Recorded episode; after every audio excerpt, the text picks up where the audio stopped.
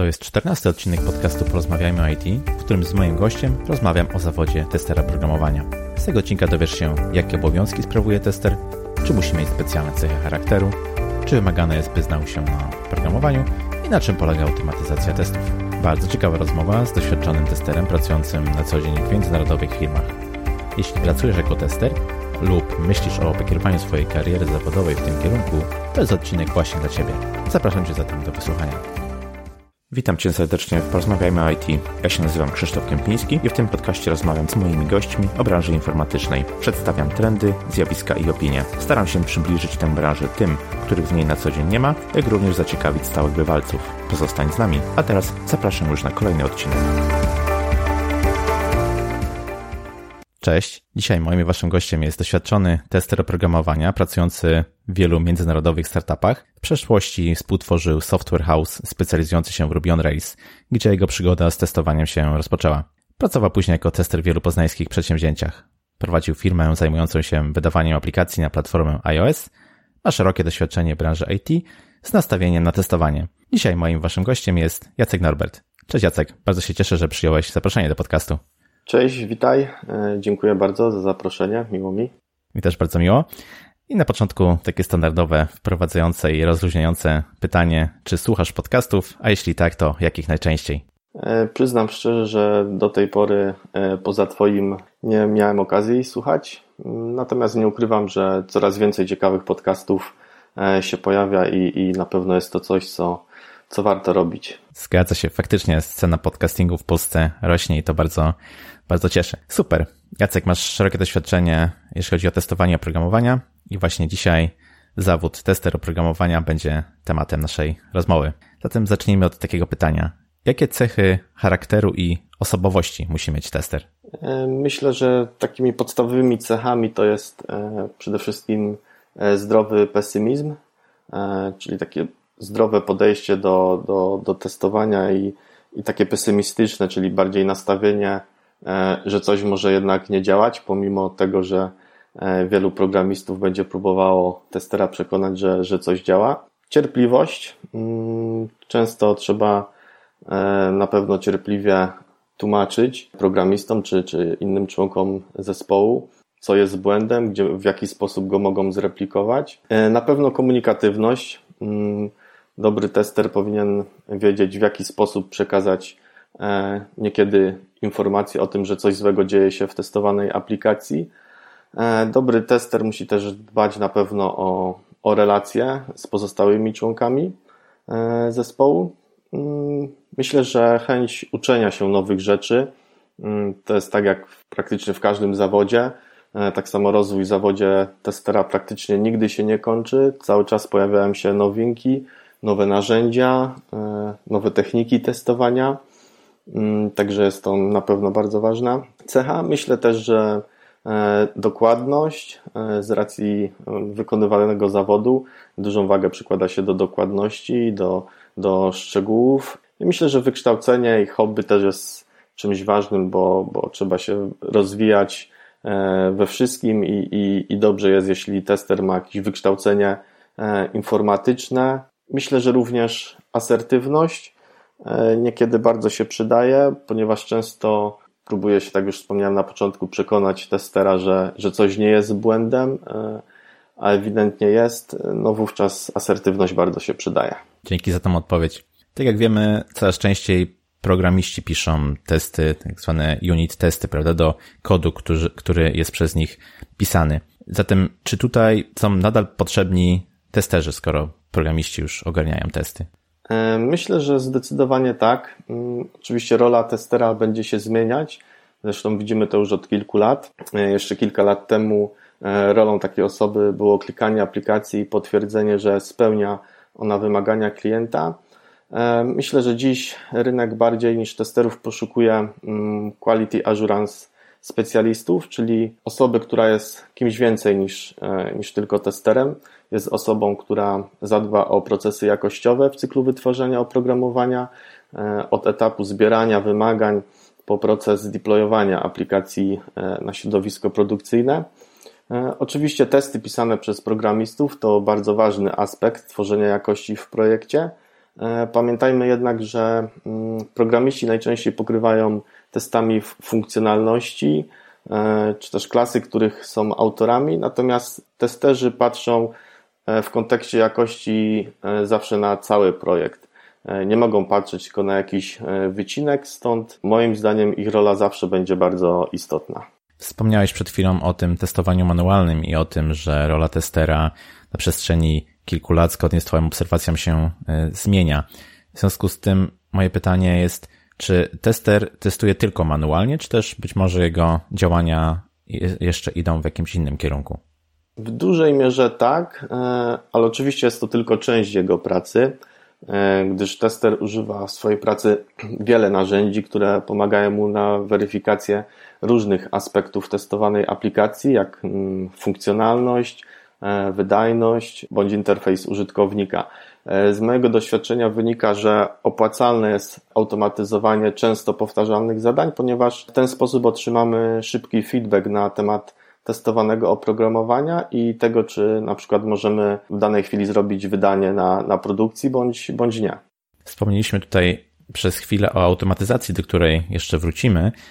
Jak gdyby elementem tej automatyzacji jest również fakt, że testerzy piszą swoje e, testy, wręcz, wręcz e, programują je, prawda? O tym jeszcze sobie za chwilę powiemy. Ale moje pytanie jest na, na początku takie. Skoro tester też pisze testy, to na ile musi umieć programować? Dobrze jest, jeśli tester zna choć podstawy języka, e, w którym pisze testy. To z pewnością ułatwi mu to zadanie. Dzięki temu będzie mu łatwiej pisać testy oraz przede wszystkim je utrzymywać. Myślę, że zrozumienie architektury frameworka testowego pozwoli na mm, stosowanie dobrych praktyk. Znajomość języka programowania umożliwia również pisanie własnych narzędzi, oraz daje pogląd, na czym polega praca programisty. Myślę, że dzięki temu tester jest e, bardziej świadomy, e, wiedząc z czym związane jest programowanie i jakiego rodzaju błędy można popełnić e, pisząc kod. Rola testera po angielsku to QA, tak, Quality Assurance, ale często też ten akronim rozwija się w trzech takich wersjach jako, jako Quality Analyst, Assurer i Quality Ambassador.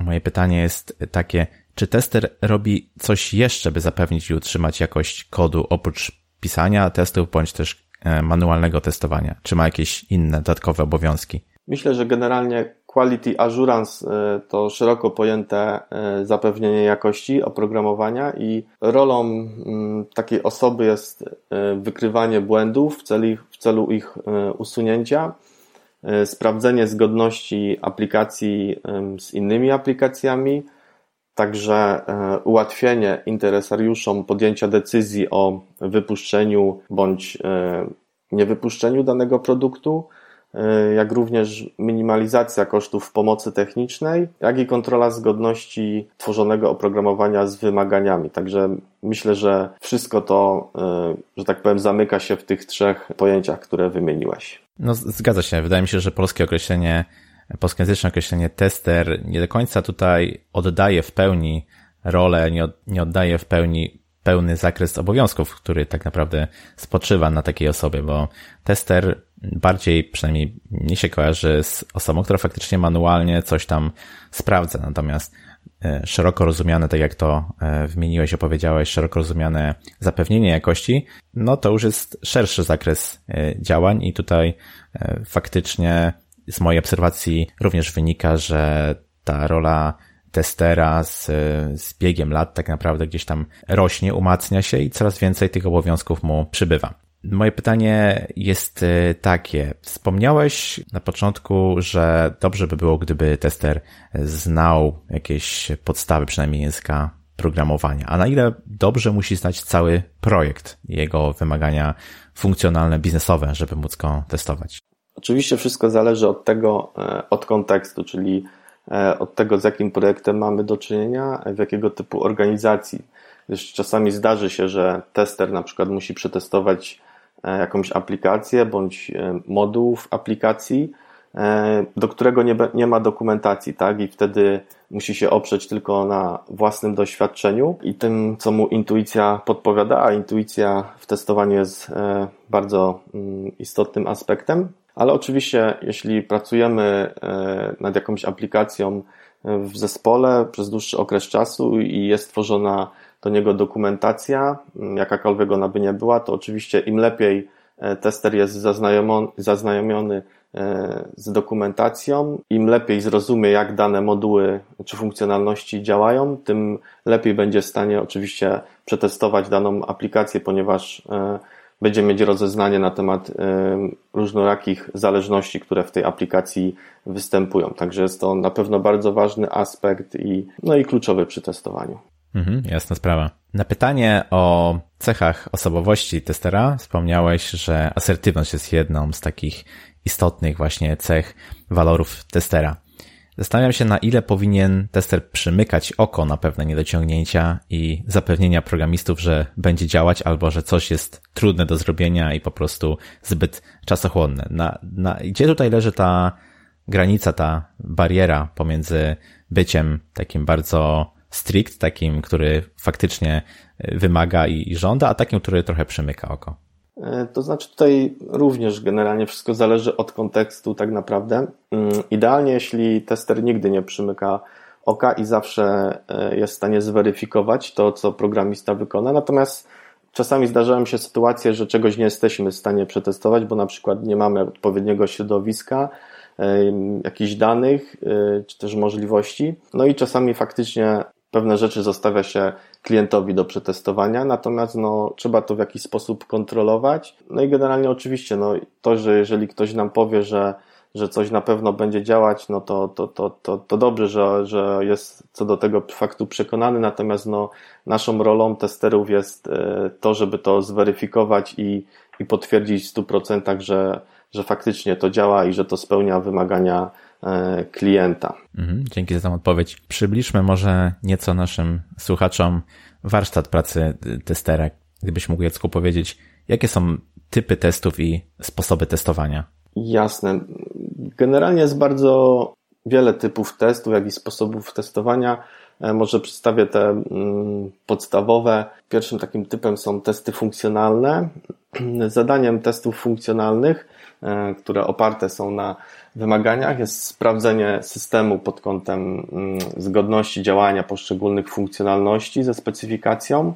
E, dokonywane jest sprawdzenie podstawowych funkcji aplikacji, na przykład mm, wprowadzenie tekstu, sprawdzenie funkcji e, menu, instalacji lub e, konfiguracji. Generalnie skoncentrowanie się na wymaganiach klienta oraz jego oczekiwaniach. Prowadzi się e, tego typu testy zarówno przy pomocy testów manualnych, jak i testów automatycznych. E, bardzo ważne jest, e, aby testy funkcjonalne przeprowadzać nie na koniec procesu tworzenia oprogramowania, mm, ale od samego początku stworzenia pierwszych funkcjonalności. Mm, takim kolejnym typem mm, testów, o których warto wspomnieć, są testy niefunkcjonalne. Testy niefunkcjonalne są testami e, niepowiązanymi z wymaganiami funkcjonalnymi. Mają one ogromny wpływ na późniejsze mm, zadowolenie klienta czy użytkowników i trzeba przyznać, że są dość trudno definiowalne. Zadaniem e, testów niefunkcjonalnych jest e, ocena cech testowanego oprogramowania na przykład e, niezawodności, użyteczności, na przykład łatwości konserwacji. E, przykładami testów e, niefunkcjonalnych są na przykład testy obciążeniowe, testy wydajnościowe, czy na przykład testy przeciążające. Kolejną taką grupą testów są testy użyteczności.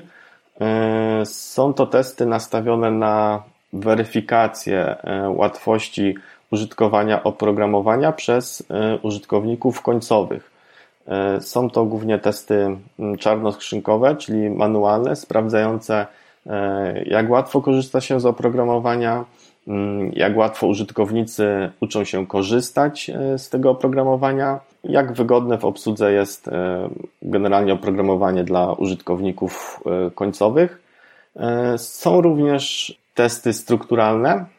Są to testy określane jako testy białej skrzynki. Wynika to z tego, że e, w ich przypadku jesteśmy zainteresowani tym, co dzieje się wewnątrz systemu. Mm, w testowaniu strukturalnym testerzy powinni posiadać wiedzę z zakresu implementacji kodu oraz architektury. Dzięki za to rzeczowe przedstawienie tematu. Gdy ja rozpoczynałem swoją e, karierę z e, IT, to dosyć powszechne było to, że albo programiści testują rozwiązania, które sami piszą, albo robi to klient. Z perspektywy czasu wiemy, że ani jedno, ani drugie rozwiązanie nie jest zbyt dobre.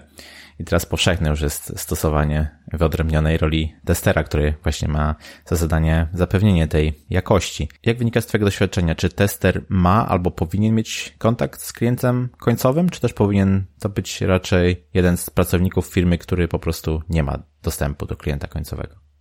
Generalnie y, z mojego doświadczenia wynika, że bardzo dobrze, jeśli tester ma kontakt z takim klientem, ponieważ często umożliwia mu to e, zobaczenie, w jaki sposób e, klient końcowy postrzega na pewne funkcjonalności i na pewno daje mu tą dużą wiedzę i przydaje się, szczególnie na, na początku kariery testera, gdyż niejako tester bardzo często niejako wciela się w rolę tak naprawdę klienta końcowego i, i, i bardzo ważne jest to, żeby patrzył na testowane oprogramowanie właśnie bardzo często z punktu widzenia takiego klienta. Także wydaje mi się, że, e, że jest to pozytywny aspekt na pewno.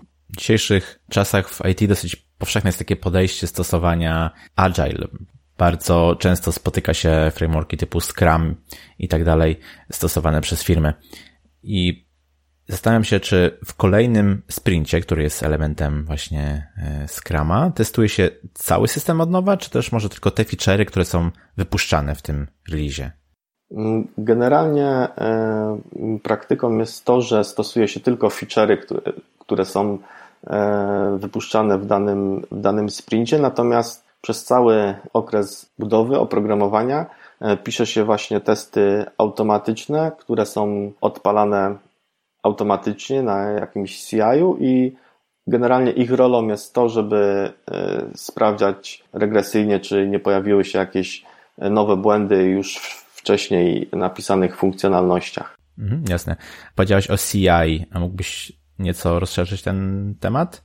Continuous Integration jest to e, praktyka, która umożliwia częste budowanie aplikacji wgrywanie ich na dane środowisko mm, testowe bądź e, produkcyjne, natomiast e, ich główną zaletą jest to, że przed wgraniem e, danego kodu na serwer całość jest sprawdzana przez różnego rodzaju, rodzaju testy, jak właśnie testy funkcjonalne, automatyczne, testy wydajnościowe, testy unitowe i dopiero wówczas, jeżeli wszystkie te testy zwrócą pozytywny rezultat, i będziemy mieli e, pewność, że oprogramowanie nie zawiera żadnych błędów, e, wówczas oprogramowanie, e, kod jest wgrywany na środowisko testowe czy, produkcyjne. Jasna sprawa, dzięki.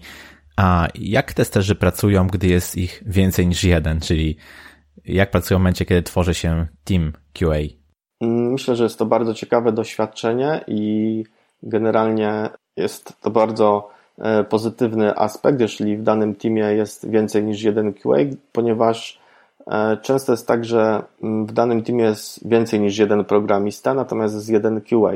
E, natomiast, że tak powiem, jak to się mówi, co dwie głowy to nie jedna i wówczas naprawdę można zdecydowanie lepiej planować całą pracę, można się podzielić scenariuszami do testowania, można wtedy lepiej automatyzować testy, tworzyć więcej przypadków testowych, rozwijać framework, Także przede wszystkim uważam, że zdecydowanie e, lepiej wówczas jest planowana praca testerów. E, testerzy mogą się konsultować, także z mojego doświadczenia jak najbardziej jest to coś pozytywnego.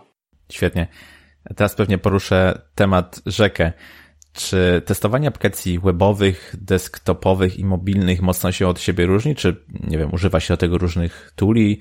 A co z na przykład z różnymi wersjami przeglądarek, wersji systemu operacyjnego czy telefonami? Jak się do tego podchodzi?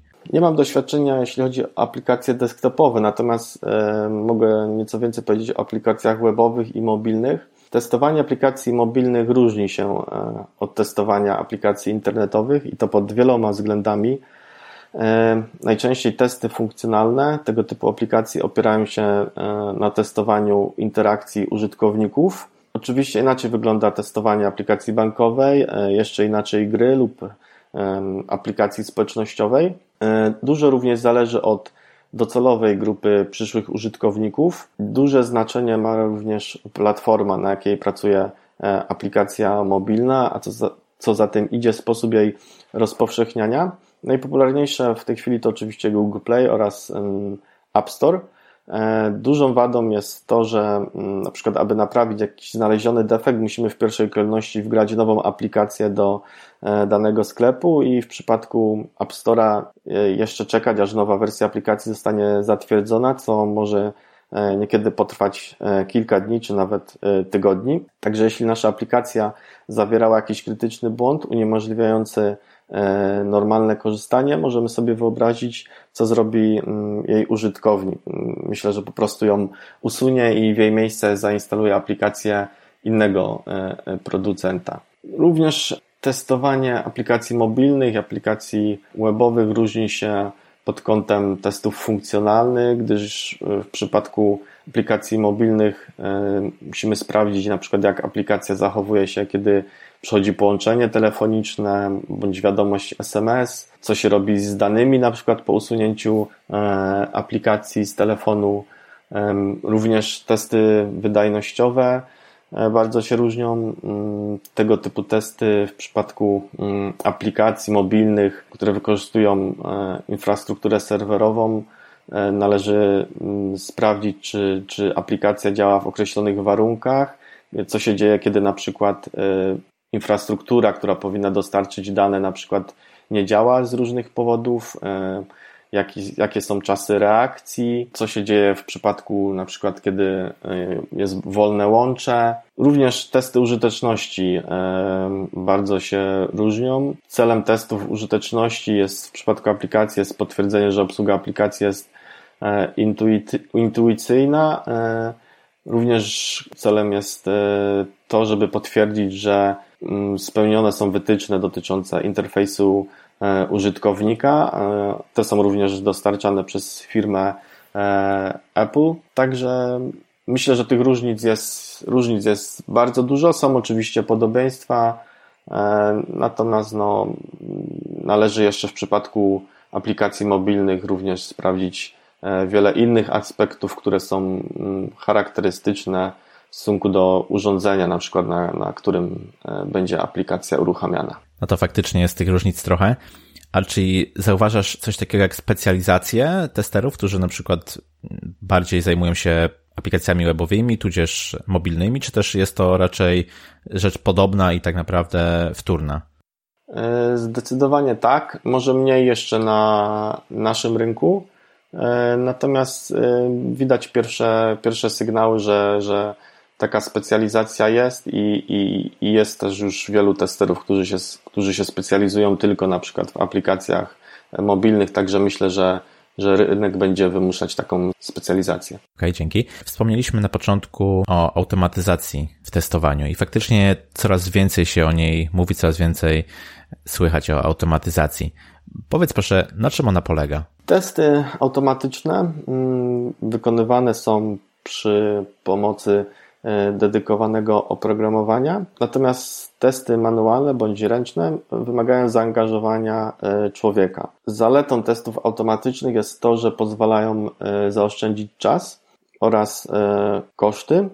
Po stworzeniu testu automatycznego łatwiej taki test wykonać niż angażować do tego na przykład wykwalifikowanego testera, która, który musi przeprowadzić taki test, zaprojektować go. Każdy rodzaj aplikacji można testować ręcznie, jednak testy automatyczne e, zalecane są mm, w szczególności już dla aplikacji pracujących stabilnie i wykorzystywane są najczęściej jako testy e, regresji. Mm, testy manualne na dłuższą metę trzeba przyznać, że są mniej wiarygodne, ponieważ ich cykliczność e, powoduje, że każdy kolejny test e, wykonywany jest z mniejszą starannością. Manualne testowanie po jakimś czasie może spowodować znudzenie testera. Tworzenie testów automatycznych jest, myślę, zdecydowanie ciekawsze i ma tą zaletę, że raz napisany test możemy uruchamiać wielokrotnie w dowolnym momencie. Ten sam test automatyczny można również uruchomić na wielu przeglądarkach pod różnymi systemami operacyjnymi E, w przypadku testów manualnych e, niestety należy dla każdego środowiska e, przeprowadzić osobne testy. Mówiliśmy tutaj, że tester nie pracuje sam, prawda? Zawsze pracuje w grupie, w jakimś zespole, wspiera działania całego zespołu, aby tą jakość zapewnić. Zastanawiam się, jaki powinien być, albo jaki jest stosunek testera do innych ról w zespole, na przykład do programistów, bo najczęściej tutaj dochodzi do pewnych antagonizmów i no, są już takie, powiedziałbym, legendy o tym, jak to bardzo testerzy się nie lubią programistami. Wiadomo, obydwoje grają do tej samej bramki, natomiast często faktycznie programiści mają takie wyobrażenie, że tester coś tam wymyśla i w ich opinii dany feature mógłby być już wypuszczony na produkcję, tymczasem wraca do jakichś poprawek. Jak wynika z Twojego doświadczenia? Jak, jaki powinien być ten stosunek testera do innych osób w zespole? Jasne. Mm, myślę, że obecnie e, to już jest tylko taki stereotyp, e, że tester jest e, w dziwny sposób postrzegany przez programistów. Myślę, że w tej chwili jeśli tester pracuje mm, w zespole, gdzie kodują osoby już e, z jakimś doświadczeniem, e, to jest to naprawdę silna, silny zespół, który jest świadom tego, że jest proces jakościowy w oprogramowaniu, w tworzeniu oprogramowania, mm, doceniają go i współpracują ze sobą. I, i na bazie swojego doświadczenia mogę powiedzieć, że E, jest to bardziej współpraca, gdzie tester z programistą uzupełniają się wiedzą, e, wymieniają się mm, informacjami na temat e, ewentualnych niebezpieczeństw, czy też może ścieżek, które warto przetestować. Mm, także zdecydowanie myślę, że, że jest to już tylko taki stereotyp i, i, i obecnie jest to zdecydowanie bardziej nastawione na, na współpracę i uzupełnianie się. No to dobrze słyszeć, że to się polepsza i idzie w dobrym kierunku. Myślę, że czasy, kiedy programowało się na produkcji, mamy już no, daleko za sobą. Mam pytanie, czy tester testuje na produkcji, czy może na jakiejś specjalnej maszynie, czy w specjalnym środowisku? Mhm. E, oczywiście wszystko zależy od e, projektu i od organizacji, mm, w której pracuje tester. Jakiekolwiek testowanie jest tak naprawdę lepsze niż by go nie było, nawet e, o zgrozo, jeśli odbywa się w środowisku produkcyjnym. Mm, generalnie testowanie zawsze odbywać się powinno e, w środowisku testowym, czyli wydzielonym środowisku specjalnie przeznaczonym na testy. E, takie środowisko jest bardzo zbliżone, powinno być zbliżone lub powinno być najlepiej identyczne, jak produkcyjne, e, ale zazwyczaj takie środowisko testowe zawiera specjalnie spreparowane dane e, umożliwiające bezpieczne przeprowadzenie testów. E, absolutnie karygodną praktyką jest przeprowadzenie jakichś operacji na realnych danych w środowisku produkcyjnym, gdzie nasze działania mogą mieć wpływ na dane użytkowników, mm, jakieś usługi. E, oczywiście jest też rodzaj testów, które przeprowadza się w środowisku produkcyjnym. E, są to najczęściej na przykład smoke testy, czyli testy, które sprawdzają najbardziej typowe ścieżki, e, które może przebyć potencjalny użytkownik. Dzięki takim testom możemy uzyskać informacje po na przykład aktualizacji środowiska produkcyjnego o nowy kod, czy, czy krytyczne funkcjonalności działają poprawnie. W 2015 roku na konferencji On Agile Elizabeth Henrikson powiedziała, że automatyzacja w testowaniu umożliwia sprawdzanie, angielskie checking. Ale w jej opinii testowanie to jest suma dwóch rzeczy. To jest to checking, czyli sprawdzanie i exploring.